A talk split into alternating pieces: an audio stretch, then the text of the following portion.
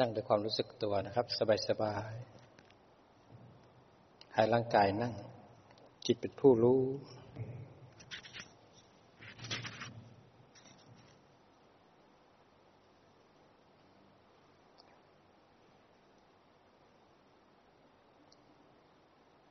สังเกตร่างกายที่นั่ง ให้ร่างกายที่นั่งหายใจเข้า หายใจออกเป็นบ้านของจิตจิต ถ้าไม่มีบ้าน มันก็จะเร่ร่อน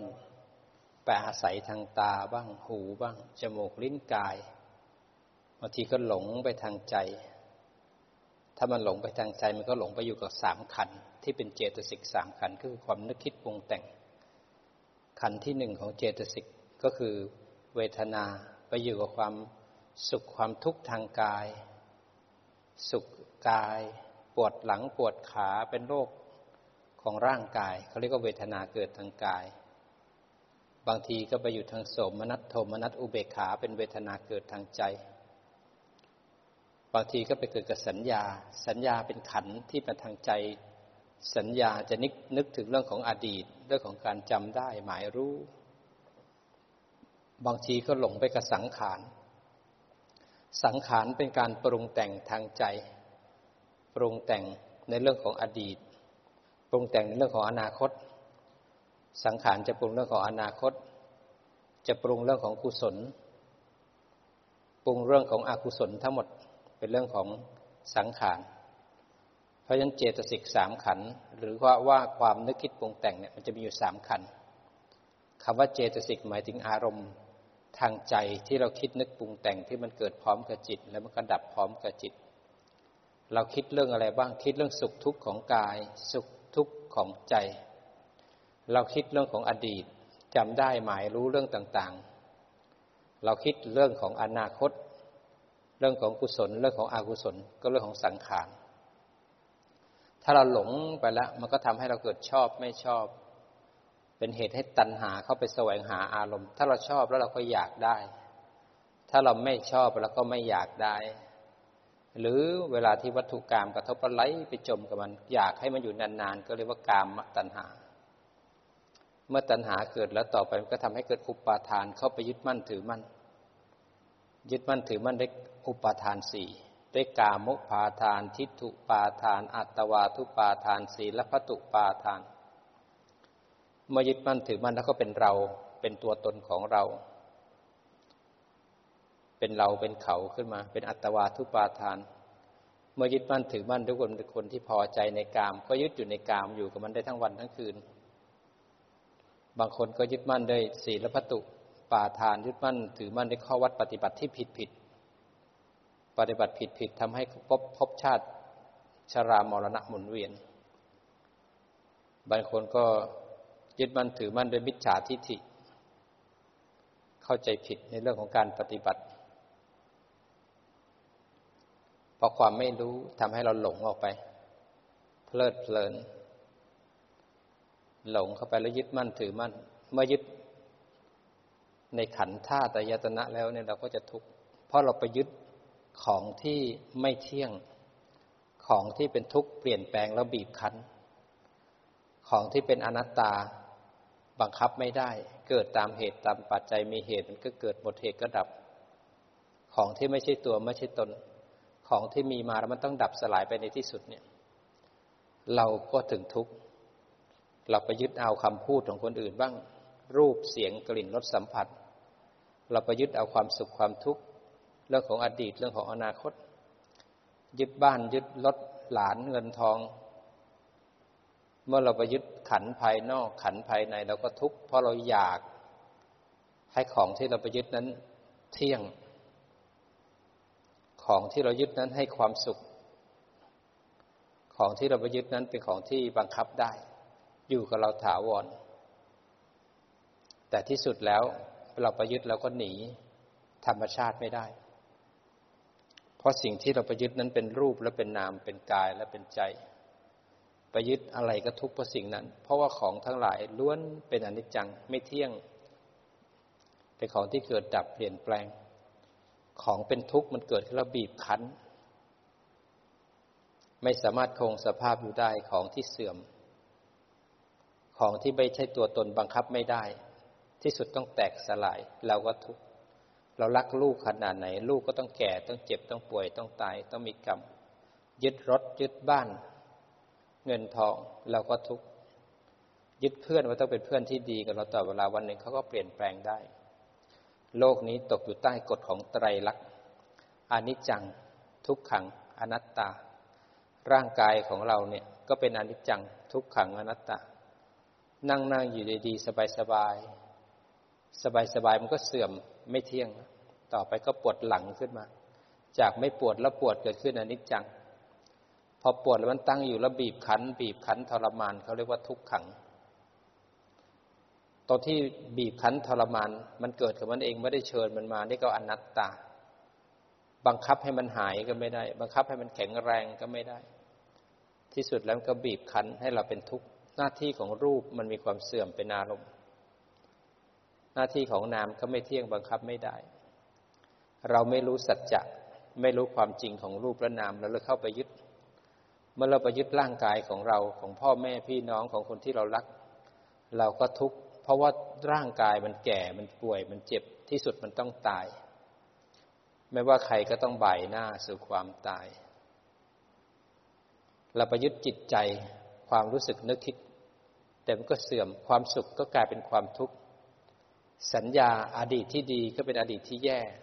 สัญญาบางทีก็จำไม่ได้บางทีก็ลืม สิ่งที่อยากให้จำมันกลับลืม สิ่งที่อยากให้ลืมมันกลับจำสัญญามันก็ไม่เที่ยง บังคับไม่ได้เป็นอนัตตา สังขาร เดี๋ยวนั่งนั่งอยู่สงบ เดี๋ยวก็ไม่สงบ เดี๋ยวก็ฟุ้งซ่าน เดี๋ยวก็ไม่ฟุ้งซ่านแต่ก็มีความเป็นกุศลอกุศล ถ้าเราปฏิบัติเหมือนกัน ถ้าปฏิบัติแล้วเราอยากให้สงบ เราก็จะทุกข์ เพราะกำลังจะควบคุมขันที่ไม่สงบให้มันสงบขันที่บังคับไม่ได้ให้บังคับได้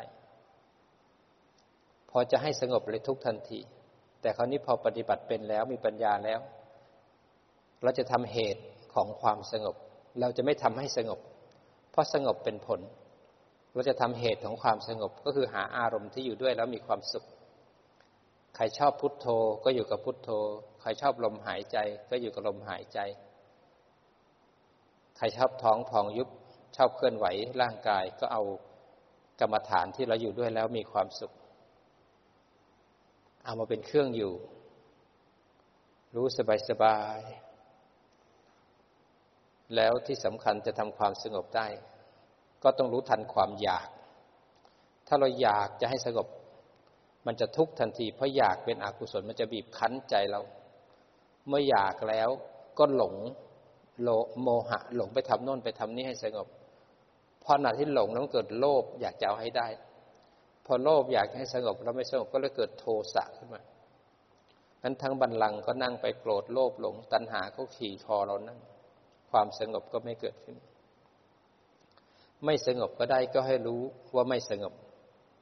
ก็กลับมาเห็นร่างกายนั่งหายใจเข้าหายใจออก ขณะที่รู้ทันแล้วกลับมาที่ฐานจิตมันตื่น ตั้งมั่นได้หนึ่งขณะ มันก็สงบสงบจากบาปและอกุศลหนึ่งขณะ แต่สักพักมันก็ไหลไปอีก ธรรมชาติของมันต้องไหลอยู่แล้ว ธรรมชาติของจิตมันต้องคิด เรากำลังจะบังคับจิตที่คิดไม่ให้มันคิด เราก็เลยทุกข์จิตมันมีหน้าที่ต้องคิด เรามีหน้าที่ฝึกมัน หน้าที่ฝึกมันก็ให้รู้ว่าคิดนะ ตรงที่รู้ว่าคิดเนี่ย จิตออกจากความคิดละเพราะจิตเกิดทีละขณะทีละขณะขณะที่เห็นร่างกายหายใจเข้า หายใจออกนี่คือหนึ่งขณะ สักพักหลงไปคิดแล้วตอนที่หลงนะเป็นโมหะ หลงออกไป หลงนิดหนึ่งขณะหลงไปแล้วนะ พอสติเราเร็วรู้ทันขึ้น พอหลงไปคิดแล้วรู้ทัน ตรงที่รู้ทันอีกหนึ่งขณะจิต ตอนที่รู้ทันนี่คือสติ แล้วสัมปชัญญะจะรู้ว่ารู้นะ แต่รู้นอกฐาน ไม่ได้รู้ในสติปัฏฐาน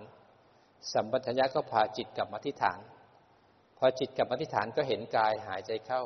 กายหายใจออก ก็ได้สติปัฏฐานหนึ่งขณะ อันนี้เรียกว่ามหากุศลนะเป็นกุศลที่ยิ่งใหญ่ที่จิตไม่จมกับอารมณ์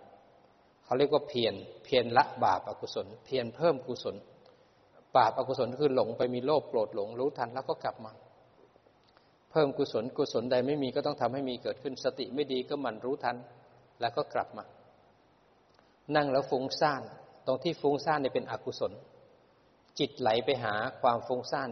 จิตก็มีโมหะ เป็นอกุศล จิตไปจับฟุ้งซ่านเราก็ได้เป็นผู้ที่ฟุ้งซ่าน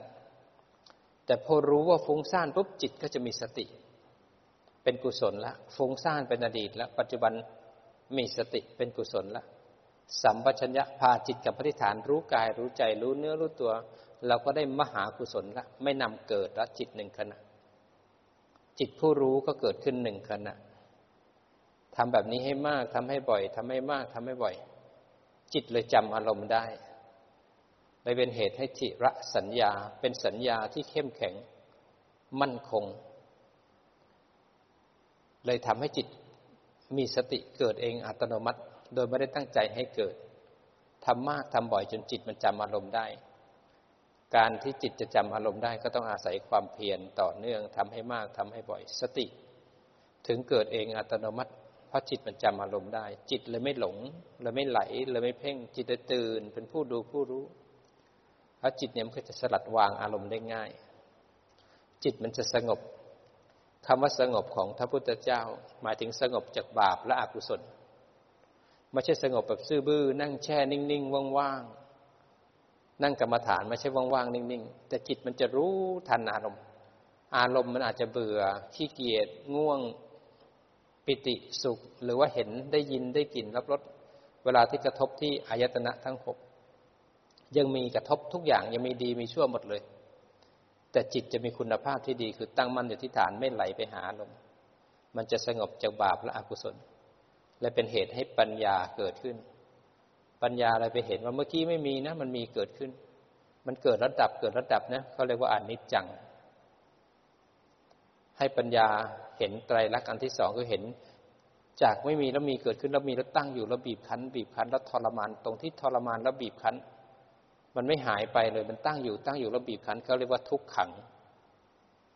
ตรงที่ตั้งอยู่แล้วบีบคั้นบังคับไม่ได้สั่งให้ไปก็ไม่ไปเชิญ ก็ไม่ได้เชิญ มันเกิดตามเหตุตามปัจจัยบังคับไม่ได้ที่ที่เหลือแล้วเนี่ยไม่ใช่คนไม่ใช่สัตว์นะเป็นแค่รูปและนาม ที่สุดแล้วมันก็แตกสลายไป ไม่มีอะไรคงสภาพอยู่ได้เขาเรียกว่าอนัตตาอนิจจังทุกขังอนัตตาเป็นความจริงของรูปนามกายและใจ ไม่ว่าเราจะโปะจะเติมจะแต่งจะเสริมขนาดไหน ที่สุดแล้วเราก็หนีภัยธรรมชาติไม่ได้ แล้วก็แพ้ธรรมชาติ จะเติมขนาดไหนกินวิตามิน จะตกแต่งใส่แป้ง ใส่เสื้อผ้าใส่ของดีขนาดไหน ที่สุดแล้วเราต้องแก่ต้องเจ็บ แล้วก็ต้องตาย แพ้ธรรมชาติ ไม่มีใครอยู่ค้างฟ้า แม้กระทั่งพระพุทธเจ้าเองท่านก็ดับขันปรินิพาน สิ่งที่เราได้รับในชีวิตชีวิตนี้ชาตินี้สูงที่สุดแล้ว ตอนเย็นพวกเรายังได้มาทำวัดเย็นร่วมกัน ตอนเช้าตอนกลางวันเราไปทำประโยชน์ตนทำมาหากินอยู่ทำธุรกิจค้าขายทำไร่ทำสวนเราก็ทำไป นั่นคืองานของทางโลก งานทางโลกทำเท่าไหร่ก็ไม่จบทำกับข้าวก็ทำทั้งวันกินทั้งทุกวัน เก็บที่นอนกวาดบ้านถูบ้านงานทางโลกทำแล้วไม่จบ สร้างบ้านหลังใหญ่หลังโตขนาดไหนทำเสร็จแล้วก็ต้องดูแล เก็บกวาดไม่มีที่สิ้นสุดทำขนาดไหน ยิ่งใหญ่ขนาดไหนที่สุดเราก็ต้องตาย ตายแล้วก็เป็นของคนอื่น พอตายแล้วเนี่ย บ้านที่เราส่งมาตลอดชีวิตดูแลมาตลอดชีวิตเขาก็ไม่ให้นอน เขาว่าเราสกปรกเอาผ้าเหลืองเอาผ้ามาห่อไว้มาล้างตับไตไส้พุงล้างแล้วเขาก็เอาไปใส่กล่อง เรียกว่าโลงศพ แล้วก็เอาเราไปนอนวัด เราก็ไปนอนอยู่คนเดียว บ้านที่เราเก็บกวาดดูแลเขาก็ไม่ให้เราไปนอนล้วเขาบอกเหม็น น้ำเลือดน้ำเหลืองมันสกปรกเราส่งมาตลอดชีวิตหาเงินมาตลอดชีวิตดิ้นรนมาตลอดชีวิตเตียง เราก็ซื้อที่นอนเราก็ซื้อทุกอย่างเราก็ซื้อของดีๆ ที่สุดแล้ว เขาก็หามเราไปทิ้งไว้ที่ป่าช้า เขาก็นำพระมา นิมนต์พระมาสวด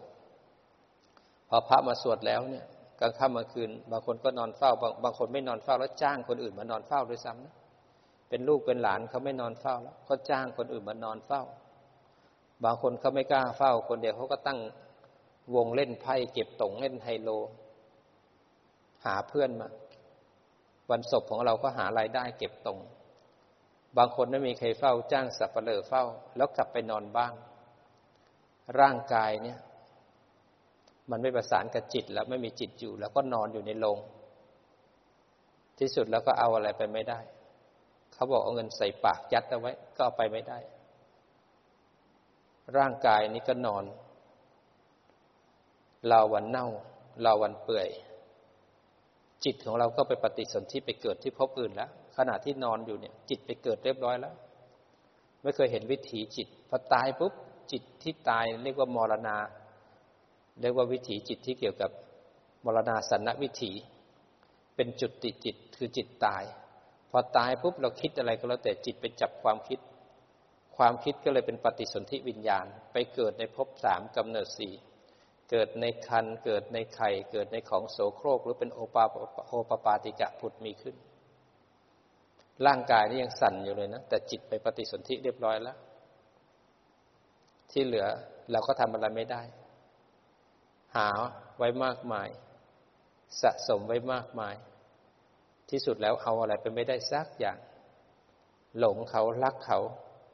รักทั้งกาย รักลูกรักหลาน รักผัวรักเมียรักบ้านรักรถ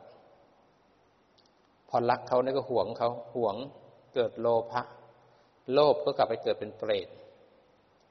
หลงไปหาเขาเป็นห่วงเขาหลงก็ไปเกิดเป็นสัตว์เดรัจฉานมีความเข้าใจผิดเกี่ยวกับข้อวัดปฏิบัติเนี่ยก็เป็นมิจฉาทิฏฐิไปเกิดเป็นอสุรกายพอจะตายขึ้นมาลูกหลานมาร้องไห้คร่ำครวญต่อหน้าแทนที่เขาจะส่งเราได้บุญกุศลเขามาร้องไห้เสียงดัง เราจะไปแล้วเราก็เศร้าหมอง จิตที่เศร้าหมองก็ตกอบายไปลงนรกทันที มันไม่รู้จักวิธีการส่งกัน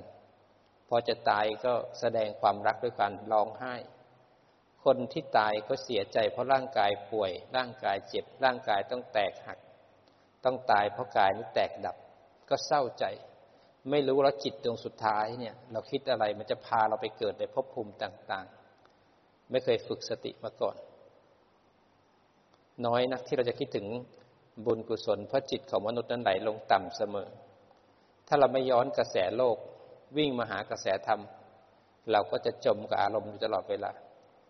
ไหลไปเห็น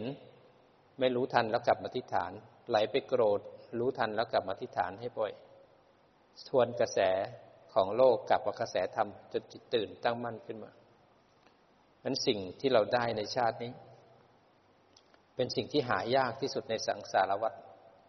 สิ่งที่ยากที่สุดในสังสารวัฏน่าจะมีอยู่สี่อย่าง สิ่งที่ยากที่สุดอันที่หนึ่งคือการได้เกิดเป็นมนุษย์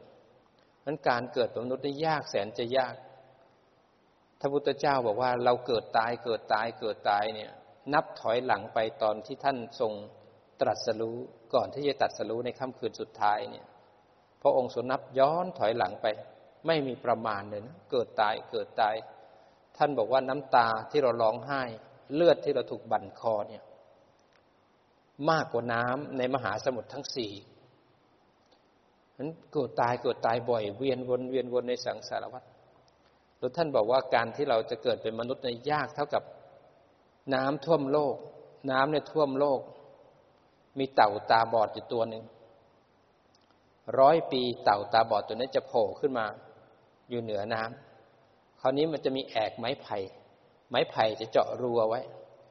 เต่าตาบอดเนี่ย ต้องโผล่ขึ้นมาเล่าหัวเข้าไปในรูไม้ไผ่ ถึงจะได้เกิดเป็นมนุษย์ มันเต่าตาบอดร้อยปีโผล่หัวขึ้นมาทีหนึ่ง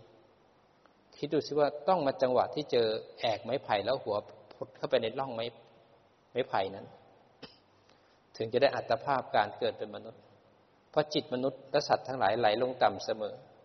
ถ้ามนุษย์และเทวดาก็ไหลลงไปในอบายทั้งสี่ พระจิตดวงสุดท้ายคร่ำครวญล่ำไรลำพันธ์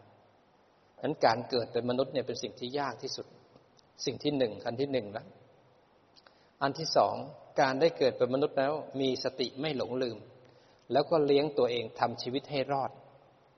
มันการดำรงชีวิตเนี่ยยากนะ การที่คนคนหนึ่งจะมีสติไม่หลงลืมได้เนี่ย ยากเพราะมนุษย์ทั้งหลายหลงไปกับโลก หลงไปการทำความชั่ว ไปฆ่าสัตว์ตัดชีวิตไปผิดศีลเพื่อจะเอาตัวเองให้รอด แล้วก็เบียดเบียนผู้อื่น สิ่งที่ยากอันที่สามคือการตัดสรู้ของสัมมาสัมพุทธเจ้ากว่าที่ผู้จะสร้างบารมี มายี่สิบอสงไขยเกษตรแสนกับ แล้วก็ตัดสรู้เป็นพระพุทธเจ้า คนคนนั้นต้องเสียสละสร้างบารมีทั้งสามสิบทัศการได้เกิดเป็นพระพุทธเจ้ายากมาก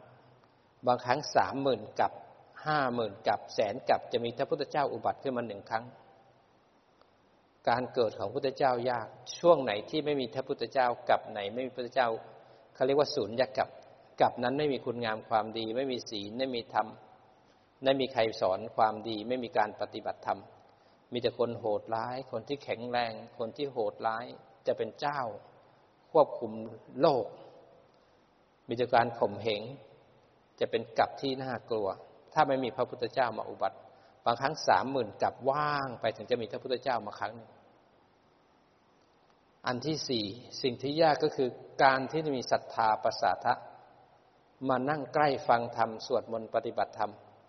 แล้วทำวิปัสสนา อันนี้คือสิ่งที่ยากทั้งหมดสี่อย่าง แต่พวกเราได้มีโอกาส เราเกิดตายเกิดตายมาไม่รู้กี่ครั้ง เกิดเป็นหมาเป็นแมวเป็นเปรต เป็นอสุรกาย เป็นสัตว์เดรัจฉานเป็นเทวดาเป็นพรหมได้เป็นมนุษย์เวียนว่ายตายเกิดมายาวนานเหลือเกิน แต่พอเจอธรรมะของพระพุทธเจ้าเราสามารถหยุดการเกิดได้ทีละขณะ ทีละขณะ ทีละขณะจนกระทั่งสมุเฉทประหารไม่ต้องเกิดอีกแล้ว ไม่ต้องแก่ไม่ต้องเจ็บไม่ต้องตายอีกแล้ว ตอนนี้เราอาจจะมีเงินมีทอง เป็นมนุษย์มีความสุข ต่อไปเราอาจจะเกิดเป็นเปรต เป็นสัตว์เดรัจฉานหิวโหยอยู่ก็ได้ด้วยกรรมที่ทำนั้นความน่ากลัวความเป็นอันตรายของการได้เกิด เราไม่รู้เลยว่า จิตดวงสุดท้ายจะคิดอะไร ถ้าเราไม่เคยฝึกสติมาก่อนเลยแล้วเราต้องทำให้ตัวเองปลอดภัย พยายามมีสติอยู่ที่ปัจจุบัน หายใจเข้าก็รู้ว่าร่างกายนี้หายใจเข้า หายใจออกก็เห็นร่างกายนี้หายใจออก หายใจเข้าหายใจออกจิตไหลไปคิด ให้รู้ทันว่าไหลเขานี้จะรู้เร็วแล้วรู้ช้าขึ้นอยู่กับอินทรีย์ของคนปฏิบัติบางคนรู้ช้าก็หลงไปคิดนานเลยบางทีก็เผลอไปทำกรรมทำกรรมเสร็จแล้วก็สะสมผลของกรรมรอรับวิบากแล้วแต่ถ้าสติสติเร็วพอจิตมันเคลื่อนออกจากฐานมันรู้ทันว่าเคลื่อน แล้วก็กลับมาที่ร่างกายที่นั่งหายใจเข้า หายใจออก จิตจะหลงให้มันหลง จิตจะเพ่งให้มันเพ่ง ไม่ต้องไปแก้ไข วิธีการฝึกก็คือเวลาหลงเวลาเพ่งให้รู้ทันเอาแค่รู้ทันว่าหลงแล้วนะรู้ทันว่าเพ่งแล้วนะรู้ทันว่าผิด ตรงที่รู้ทันว่าผิดแต่ถูกจะมาเอง แล้วก็กลับมาเห็นร่างกายนั่งจิตเป็นคนดู เราจะเห็นร่างกายเนี่ยเป็นวัตถุ ที่จิตผู้รู้ไปเห็นร่างกายนั่ง เห็นไหมตอนนี้ไม่ใช่เรานั่งนะร่างกายมันนั่ง จิตเป็นคนดู อันนี้เราก็แยกจิตออกจากร่างกายได้ พอร่างกายนั่ง เราอาจจะดูร่างกายเนี่ยเรียกว่าเรียกว่าแยกจิตออกจากรูป แยกจิตออกจากนาม แยกจิตออกจากกาย แยกจิตออกจากใจ ถ้าเราจะดูรูป เราก็ดูได้สามอย่าง แล้วแต่ใครจะถนัด ดูรูปเราก็ดูร่างกายที่หายใจเข้า ร่างกายที่หายใจออก ดูลมหายใจเนี่ย ก็คือดูรูปคือกายในกายเหมือนกัน การดูรูปเราก็ดูในแนวแนวของอิริยาบถก็ได้ เดินนั่งนอนพูดคุยทำดื่ม ร่างกายนี้เคลื่อนไหว อันนี้คือดูรูป ดูรูปอันที่สามก็คือการดูปัญจทวารทำงาน ปัญจหมายถึงห้าทวารหมายถึงประตูทั้งห้าการที่ประตูทั้งห้าที่เป็นรูปทำงานก็คือตาหู จมูกลิ้นกาย ตาเห็นรูป หูได้ยินเสียง จมูกได้กลิ่น ลิ้นรับรสกายสัมผัส อันนี้เวลาที่รูปทำงาน เวลาที่เห็นได้ยินได้กลิ่นรับรสสัมผัสเนี่ย เรามีสติรู้ทันไหม เวลาที่รูปหายใจเข้าหายใจออก รูปเคลื่อนไหว รูปที่เป็นปัญจทวารกระทบ ถ้าไม่มีสติจิตจะไหลออกไปหามัน แล้วจมอยู่กับมันเป็นตัวเป็นตนเป็นเขาเป็นเรา แต่พอมีสติปุ๊บรู้ทัน แล้วสัมปชัญญะจะพาจิตกับสติกลับมาที่ฐาน รู้สึกตัว สัมปชัญญะจะควบคุมจิตและสติให้อยู่ที่ฐาน พอมันไหลไปอีกที่รูปก็รู้ทันอีกอาศัยเพียรทำให้มากทำให้บ่อยแล้วสติก็จะเกิดบ่อย คราวนี้การดูนาม นามก็จะมีสามขัน นามเขาจะเรียกว่าความคิดนึกปรุงแต่งสามขันเนี่ยเขาเรียกว่าเจตสิกสามขัน เจตสิกคืออารมณ์ ความนึกคิดที่เกิดพร้อมกับจิต ดับพร้อมกับจิตเป็นนามขัน มันก็จะมีเวทนาคือความสุขความทุกข์กาย โสมนัสโทมนัสอุเบขา เป็นความสุขความทุกข์ทางใจ มันก็จะมีสัญญาคิดถึงเรื่องของอดีตจำเรื่องนั้นเรื่องนี้เรื่องดีเรื่องชั่ว หมายเรื่องนั้นหมายเรื่องนี้คือสัญญา มันก็จะมีสังขารคิดเรื่องของอนาคต เรื่องของกุศล อกุศล สามขันนี้ก็จะทำงาน คราวนี้พอรูปและนามทำงานแล้วเนี่ย มันจะตามด้วยเวทนาที่เรียกว่าชอบ หรือไม่ชอบ ยินดีหรือยินร้าย พอหูได้ยินเสียงเกิดชอบ พอลิ้นรับรสเกิดไม่ชอบ พอมีความสุขแล้วเกิดชอบ พอเวลาเกิดง่วงนอนแล้วไม่ชอบ อันนี้ก็คือการทำงานของรูปและนามถ้าเราฝึกไปเรื่อยๆเรื่อยๆจิต ผู้รู้เนี่ยเกิดขึ้นบ่อยขึ้นบ่อยขึ้น เราจะเห็นรูปอยู่ส่วนหนึ่ง นามความนึกคิดปรุงแต่งจะอยู่ส่วนหนึ่ง จิตผู้รู้ก็จะอยู่ที่ฐาน ก็จะเห็นร่างกายหายใจเข้า ร่างกายหายใจออก เห็นร่างกายหายใจเข้า หายใจออก พอใจคิดขึ้นมามีความสุขเกิดขึ้น จิตผู้รู้ก็จะรู้ว่าใจมีความสุข แต่ถ้าเกิดจิตผู้รู้กลายเป็นผู้หลงไหลไปหาความสุข สติและสัมปชัญญะจะรู้ทัน แล้วก็กลับมาที่ฐานจิตกับความสุขจะแยกออกจากกัน ถ้าเกิดนั่งหายใจเข้า นั่งหายใจออกแล้วปวดขาเกิดขึ้นความปวดเกิดที่ขาบ้างที่หลังบ้าง จิตหลงออกไปหาความปวดขาพอหลงไปปุ๊บเนี่ยเป็นเราที่ความปวดแล้ว แล้วความปวดมันจะทวีคูณขึ้น เพราะเราเป็นแนบอยู่กับมันนั้นพอสติรู้ทันปุ๊บเนี่ยจิตออกจากความปวดแล้วแล้วสัมปชัญญะจะพาจิตพลาก จากความปวดแยกออกมาอยู่ที่ฐานนั้นจิตจะกลับมาเห็นกายหายใจเข้าหายใจออกจิต จะถูกสติและสัมปชัญญะดึงออกมา แล้วมาอยู่ที่ฐาน ความปวดมันจะอยู่ที่กาย แต่จิตจะถูกสติและสัมปชัญญะควบคุมอยู่ที่ฐานไม่เข้าไปจมกับความปวด มีทุกข์แต่ไม่มีผู้ทุกข์มันเลยไหวๆอยู่ที่กาย แต่จิตอยู่ที่ฐาน เวลาหูได้ยินเสียง สติจะรู้ว่าได้ยิน พอได้ยินเสียงแล้วเกิดหงุดหงิดแล้วความโกรธเกิดขึ้น ถ้าเกิดจิตไหลเอาไปหาความโกรธก็เป็นเราผู้โกรธละ สติรู้ทันจิตออกจากความโกรธละสัมปชัญญะก็จะพาจิตและสติกลับมาที่ฐาน จิตและสติก็จะแยกออกจากความโกรธ ความโกรธยังมีนะ แต่มันไม่สามารถควบคุมจิตได้ แต่คราวนี้สติและสัมปชัญญะ มันจะควบคุมจิตให้อยู่ที่ฐาน และสัมปชัญญะมันจะคอยระวังความอยาก ตัณหาคืออยากด่าอยากว่าอยากเถียงอยากประทุษร้าย จิตก็จะเห็นตัณหาที่อยากจะทำกรรม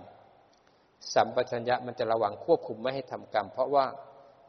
กรรมและผลของกรรม จะมีวิบาก ให้เรารับผล เราก็เลยไม่ผิดศีลแล้วเราก็เลยมีเมตตาแต่คนที่อยู่ข้างหน้าแล้วก็ยิ้มแย้มแจ่มใสได้ โดยไม่ให้ขันห้าไม่ให้ความโกรธโลภหลง ครอบงำจิตใจเรา ทำมากขึ้นบ่อยขึ้น จิตก็ถึงฐานมากขึ้น ต่อไปหูได้ยินเสียง ก็รู้ว่าได้ยินพอโกรธเกิดขึ้น จิตก็อยู่ที่ฐาน รับรู้ความโกรธ จิตจะเห็นเมื่อกี้ไม่โกรธละตอนนี้โกรธ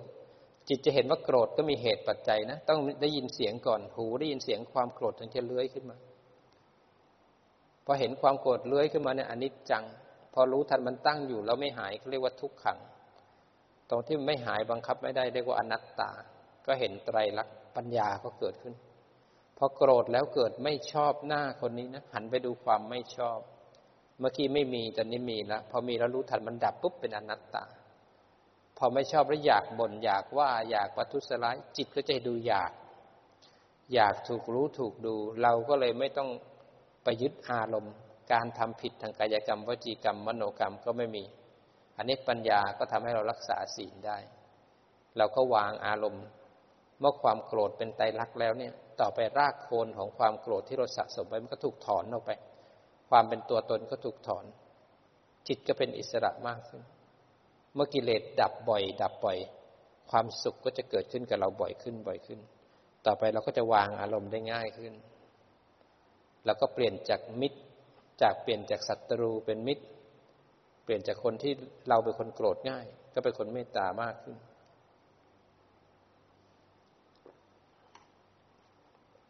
อันฝึกสติสมาธิปัญญา มันจะทำให้เราเห็นผลในปัจจุบันอันนั่งสบายๆเห็นร่างกายหายใจเข้า ร่างกายหายใจออก เผลอไปคิดรู้ว่าเผลอกลับมาเห็นร่างกาย เอาร่างกายนี้เป็นฐานของจิตนะ สังเกตระลึกกับสบายๆมันจะเผลอให้เผลอนะ บางคนควบเอาไว้ ควบคุมเอาไว้เพ่งเอาไว้ไม่ให้มันไปไหน สติเลยไม่เกิด มันก็เลยเครียด มันจะเผลอให้มันเผลอเพราะรู้ว่าเผลอพอ พอรู้ว่าเผลอแล้วกลับมาเห็นร่างกายนั่ง แล้วจิตมันจะจำร่างกายได้จำลมหายใจได้ ต่อไปมันจะอยู่ที่ลมหายใจไม่ไปไหน นั่งสบายๆหายใจเข้าก็รู้ หายใจออกก็รู้ หายใจเข้า หายใจออกก็จะเห็นร่างกายที่หายใจเข้า ร่างกายที่หายใจออก เป็นรูปประคันเป็นรูปรูปหนึ่งแล้วเห็นรูปนั่งสักพักหนึ่งร่างกายนั่งอยู่ปวดขาเกิดขึ้นเห็นไหมเราเห็นเวทนาขันนะพอปวดขาแล้วเกิดหงุดหงิดลำคาญนั่นคือสังขารปรุงขึ้นมา แล้วก็ยามสังเกตใจเรา ว่ามีปฏิกิริยาต่อความปวดยังไงบ้างเวลาที่เราได้ยินเสียง สังเกตใจว่ามีปฏิกิริยาต่อการได้ยินยังไงบ้าง ถ้าจิตไหลไปหาอารมณ์รู้ทันตะกลับมาที่ฐาน แต่ถ้าจิตตั้งมั่นอยู่ที่ฐาน ไม่ไหลไปหาอารมณ์ แล้วก็ให้จิตตั้งมั่นผู้รู้ดูดูซิว่าอารมณ์สอนอะไรในมุมของไตรลักษณ์อันนี้จังทุกขังอนัตตา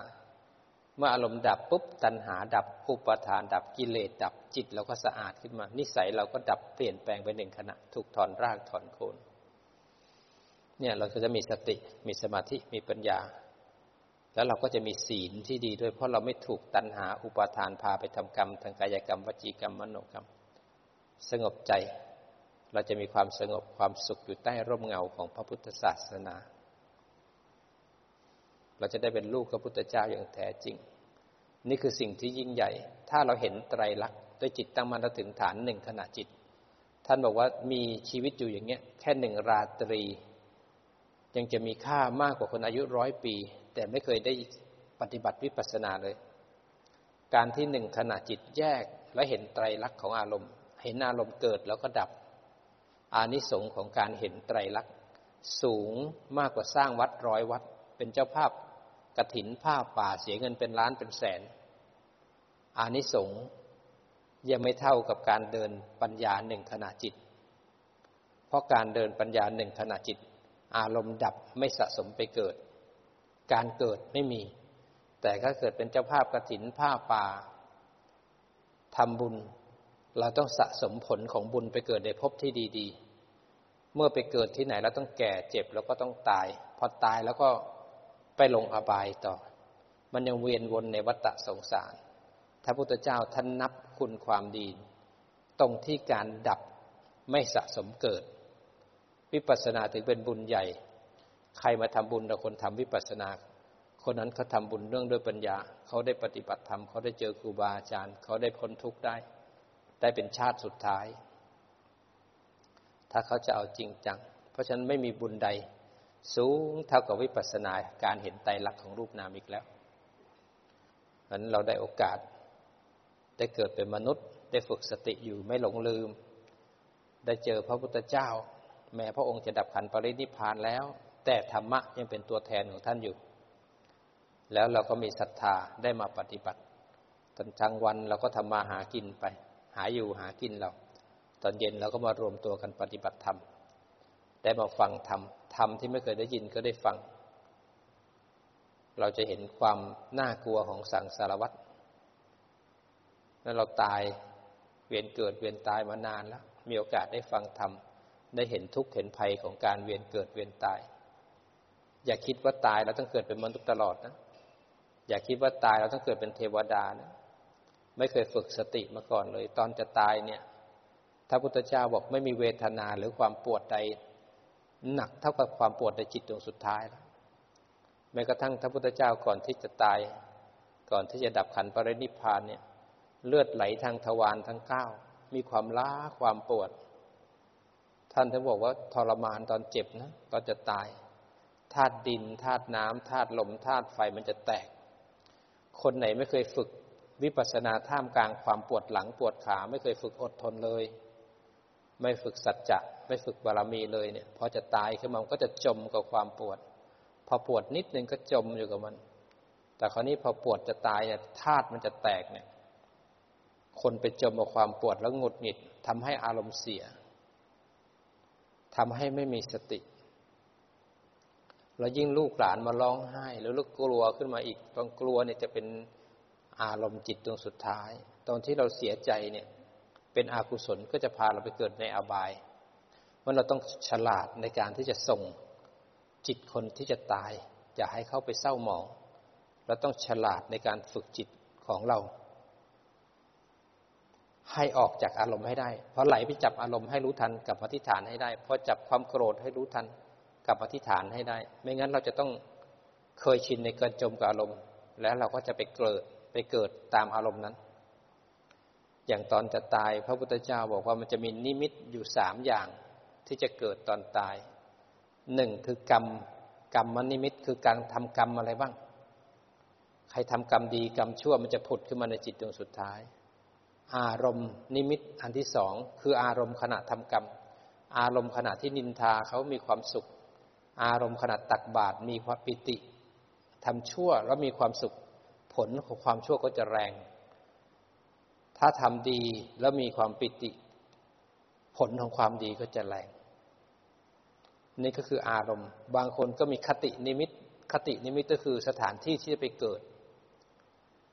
บางคนก็เห็นกระทะทองแดง เห็นป่างิ้ว บางคนก็เห็นสวรรค์ชั้นน้นชั้นนี้ นี่เป็นอารมณ์นิมิตที่เกิดก่อนตาย คนเคยฆ่าสัตว์ มันก็จะผุดมาในจิตดวงสุดท้าย เราไม่เคยคิดเลยจู่ๆมันก็ผุดขึ้นมา บางคนก็ร้องเป็นเสียงสัตว์ บางคนก็ร้องทรมาน ถ้าเราไม่ฝึกมีสติแล้วก็จะหลงไปจมกับอารมณ์ แล้วก็จะไปเกิดตามอารมณ์ที่มันคิด เพราะพยายามรู้ทันแล้วกลับมาเห็นร่างกายให้บ่อย สติจะเป็นกุศลพาไปเกิดในกุศลกติภูมิ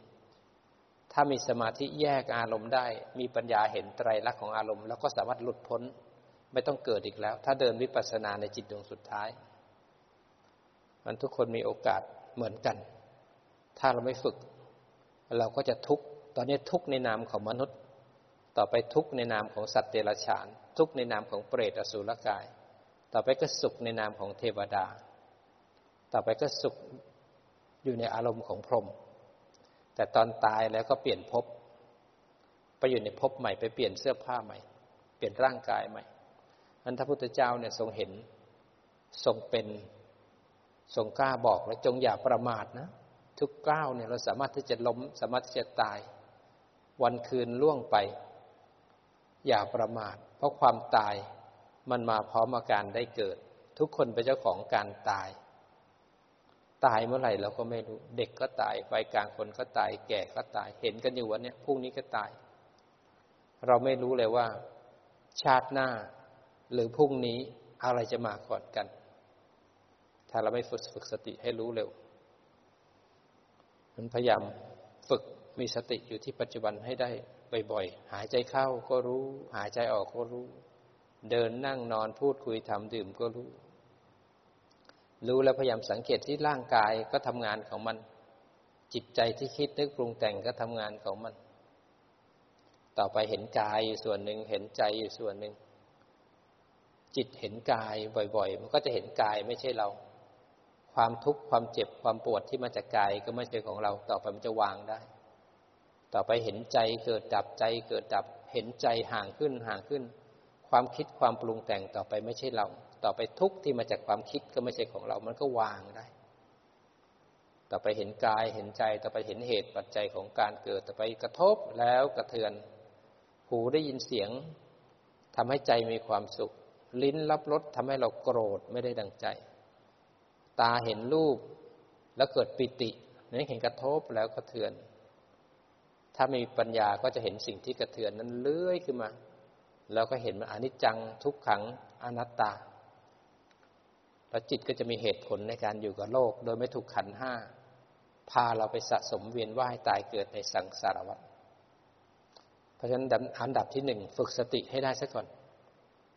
คนไหนอยากจะพ้นทุกข์ฝึกสติให้ได้ซะก่อน อยู่กับปัจจุบัน ปัจจุบันร่างกายหายใจเข้า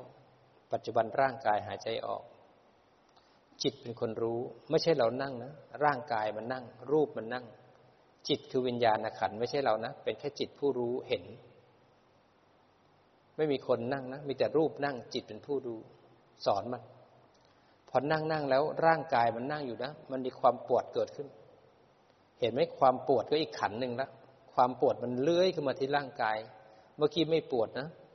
ตอนนี้มันปวดแสดงว่าความปวดกับร่างกายคนละอันกัน จิตผู้รู้ก็จะเห็นร่างกายปวดขึ้นมาเขาเรียกว่าเวทนาขันพอเห็นร่างกายปวดแล้วก็ดูซิเมื่อกี้ไม่ปวดตอนนี้ปวดแล้วเขาเรียกอนิจจังพอปวดแล้วตั้งอยู่ตั้งอยู่แล้วบีบคั้นเขาเรียกว่าทุกขัง ตรวจแล้วบังคับไม่ได้เรียกว่าอนัตตา แล้วมันตั้งอยู่ตั้งอยู่ก็ได้นั้นการดูขันดูเวทนาเนี่ยเวลาที่มันปวดแล้วไม่หาย ไม่ต้องไปแก้ไข ไม่ต้องไปแทรกแซงเราไม่ได้ดูเพื่อให้มันหาย แต่เราดูเพื่อมันเห็นว่าเป็นไตรลักษณ์เมื่อเห็นไตรลักษณ์แล้วจิตจะวางความยึดมั่นถือมั่นในความปวดทำให้มากทำให้บ่อยแล้วจิตจะเป็นกลางต่อความปวดเอง อาศัยความเพียรทำให้มากทำให้บ่อยต่อไปปวดนะ แต่จิตไม่ทุกข์มันจะไหวๆอยู่ ต่อไปเราสามารถนั่งอยู่ท่ามกลางความปวดได้นาน แล้วพอปวดไม่หายเราเห็นไตรลักษณ์แล้วต่อไปมันจะเห็นใจที่มีปฏิกิริยาต่อความปวดพอปวดแล้วเกิดทุกข์ใจ เราก็หันไปเห็นทุกข์ใจแล้วก็ดูไตรลักต่อไปพอปวดแล้วเกิดหงุดหงิดเราก็หันไปดูความหงุดหงิดเราก็เห็นไตรลักษณ์พอปวดแล้วไม่ชอบแล้วอยากขยับ ก็หันไปดูไม่ชอบ หันไปดูอยาก เราก็เห็นไตรลักษณ์ปวดขนาดไหนเรายังมีสติปัญญาดูอารมณ์เป็นไตรลักษณ์ได้อีก มันก็จะ apply ไปในชีวิตประจำวันของเรา apply ไปเข้าความโกรธความโลภความหลงอารมณ์อะไรก็แล้วแต่ที่มันไม่ดับ แล้วก็รู้ทันมัน แล้วก็หันมาดูใจแล้วก็แยกแล้วก็ดูไตรลักษณ์ไปเรื่อยๆ ต่อไปเราจะมีสติ ท่ามกลางร่างกายที่ป่วย มีสติปัญญาท่ามกลางจิตใจที่เป็นทุกข์ ร่างกายป่วยก็ให้หมอรักษา จิตใจที่ไม่มีสติเราก็ต้องฝึกเอาธรรมะของพระพุทธเจ้า เป็นโอสถเป็นยามารักษา คนที่โกรธโลภหลงเป็นคนที่เขาป่วยเขาป่วยทางจิตเขายังโกรธยังโลภยังหลง ยาที่จะรักษา คนที่ป่วยทางใจได้ก็คือ ศีลสมาธิแล้วก็ปัญญา นั้นมีสติขึ้นมา รักษาศีลขึ้นมา พอมีปัญญาเห็นไตรลักษณ์แล้วความโกรธโลภหลงดับ แล้วก็เป็นอิสระจากโลกทางใจนั้นเราได้เจอธรรมะของพระพุทธเจ้า อันนี้เขาเรียกว่าวิปัสสนา ถ้าทำวิปัสสนาต้องฝึกสติขึ้นมาก่อน อยู่กับปัจจุบันให้ได้ก่อน หายใจเข้าก็รู้ หายใจออกก็รู้ เผลอไปคิดก็รู้ว่าเผลอ กลับมาเห็นร่างกายหายใจเข้าอีก หายใจเข้า หายใจออกแล้วเบื่อไล่ไปหาความเบื่อ เบื่อก็ได้นะ แต่สังเกตจิตเรามีปฏิกิริยาต่อความเบื่ออย่างไงบ้างไล่ไปหาความเบื่อ ให้รู้ว่าเบื่อ แล้วกลับมาเห็นร่างกาย ง่วงก็ได้ จิตไหลไปหาความง่วง ให้รู้ทัน กลับมา จิตกับความง่วงก็จะแยกออกจากกัน เสียใจผิดหวังก็ได้ จิตไหลไปหามันรู้ทันแล้วกลับมา ปวดขาก็ได้ไหลไปหามันรู้ทันแล้วกลับมา ทำให้มากทำให้บ่อยทำให้มากทำให้บ่อย สติมันก็พัฒนาขึ้น มันเลยจำอารมณ์ได้มันเลยตื่นตั้งมั่น มันเลยไม่หลงไม่เพ่ง มันเลยเป็นจิตผู้รู้ มันก็เลยกลายเป็นสมาธิที่เรียกว่าจิตตั้งมั่น เมื่อผู้รู้ตื่นขึ้นมาแล้ว ต่อไปผู้รู้มันจะไม่หลงละ ต่อไปมันก็เลยเกิดการแยกรูปแยกนามได้ มันเลยเห็นขันธาตุอายตนะปฏิจจสมุปบาทเห็นรูปและเห็นนามแยกกัน จิตผู้รู้อยู่ที่ฐาน มีรูปมีนามแยกออกจากกัน ต่อไปก็เห็นเหตุปัจจัยของการเกิดขึ้นของรูปนาม เห็นรูปกระทบกันทำให้นามเกิดขึ้น เห็นรูปทำงาน นามเลื้อยขึ้นมาคิด จิตตั้งมั่นดูแต่ละของนามที่คิดทำให้เวทนาดับตัณหาดับ กรรมไม่มีเกิดขึ้นศีลเราก็ดีขึ้น นี่คือการบ้านที่เราต้องนำไปฝึก ในชีวิตประจำวันและขณะที่ปฏิบัติธรรมด้วย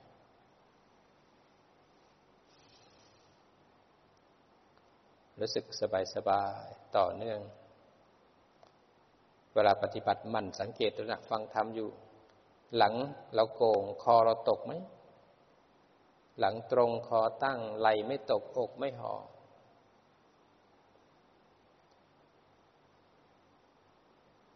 ในขณะนี้เรากำลังให้จิตได้พัก ไม่ได้ฟุ้งซ่าน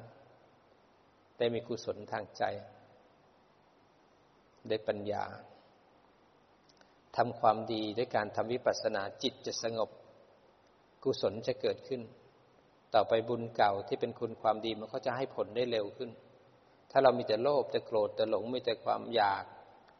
มันทำให้ทุกข์ทั้งหลายที่เคยสะสมมันให้ผลเร็ว แต่ถ้าเราฝึกสติสมาธิปัญญาบ่อยๆจิตไม่จมกับอารมณ์บุญเก่าที่ดีๆ มันก็จะให้ผลได้ แล้วเราก็ไม่จมกับความทุกข์ความสุขก็จะมากขึ้นประเดี๋ยวเราก็ต้องตายจากกัน ไม่มีอะไรแน่นอน บางทีก็จากกัน จากกันตอนที่มีชีวิตบางคนก็จากกันตอนที่ตายจากกัน ชีวิตไม่เที่ยง แป๊บหนึ่งอาจารย์ก็กลับมา อยู่ที่นั่นแป๊บหนึ่งก็สี่เดือน มาที่นี่แป๊บหนึ่งก็สองเดือนเดี๋ยวก็กลับไปเดี๋ยวเข้ามา วันเวลาล่วงหลับไปเร็วมาก เราก็มีความแก่เกิดขึ้นทุกวันทุกวัน ร่างกายก็เสื่อม ตาก็มืดบอด หน้าตาก็เหี่ยว หูก็ตึง สังขารที่เคยคล่องแคล่วว่องไวเดี๋ยวนี้ก็อ่อนล้า กินอาหารถ้าไปแล้วเคยย่อย เดี๋ยวนี้มันก็ไม่ค่อยย่อย มันก็อือทุกอย่างก็แย่ เคยคล่องแคล่วว่องไวเดี๋ยวนี้ก็เสื่อมลงทีละน้อยทีละน้อย ทุกคนก็บ่ายหน้าสู่ความตาย ทีละคนสองคน วันหนึ่งก็ถึงคิวพวกเรานะเตรียมตัวตายก่อนตายด้วยการทำวิปัสสนาไว้ จะได้ตายแบบคุ้มค่า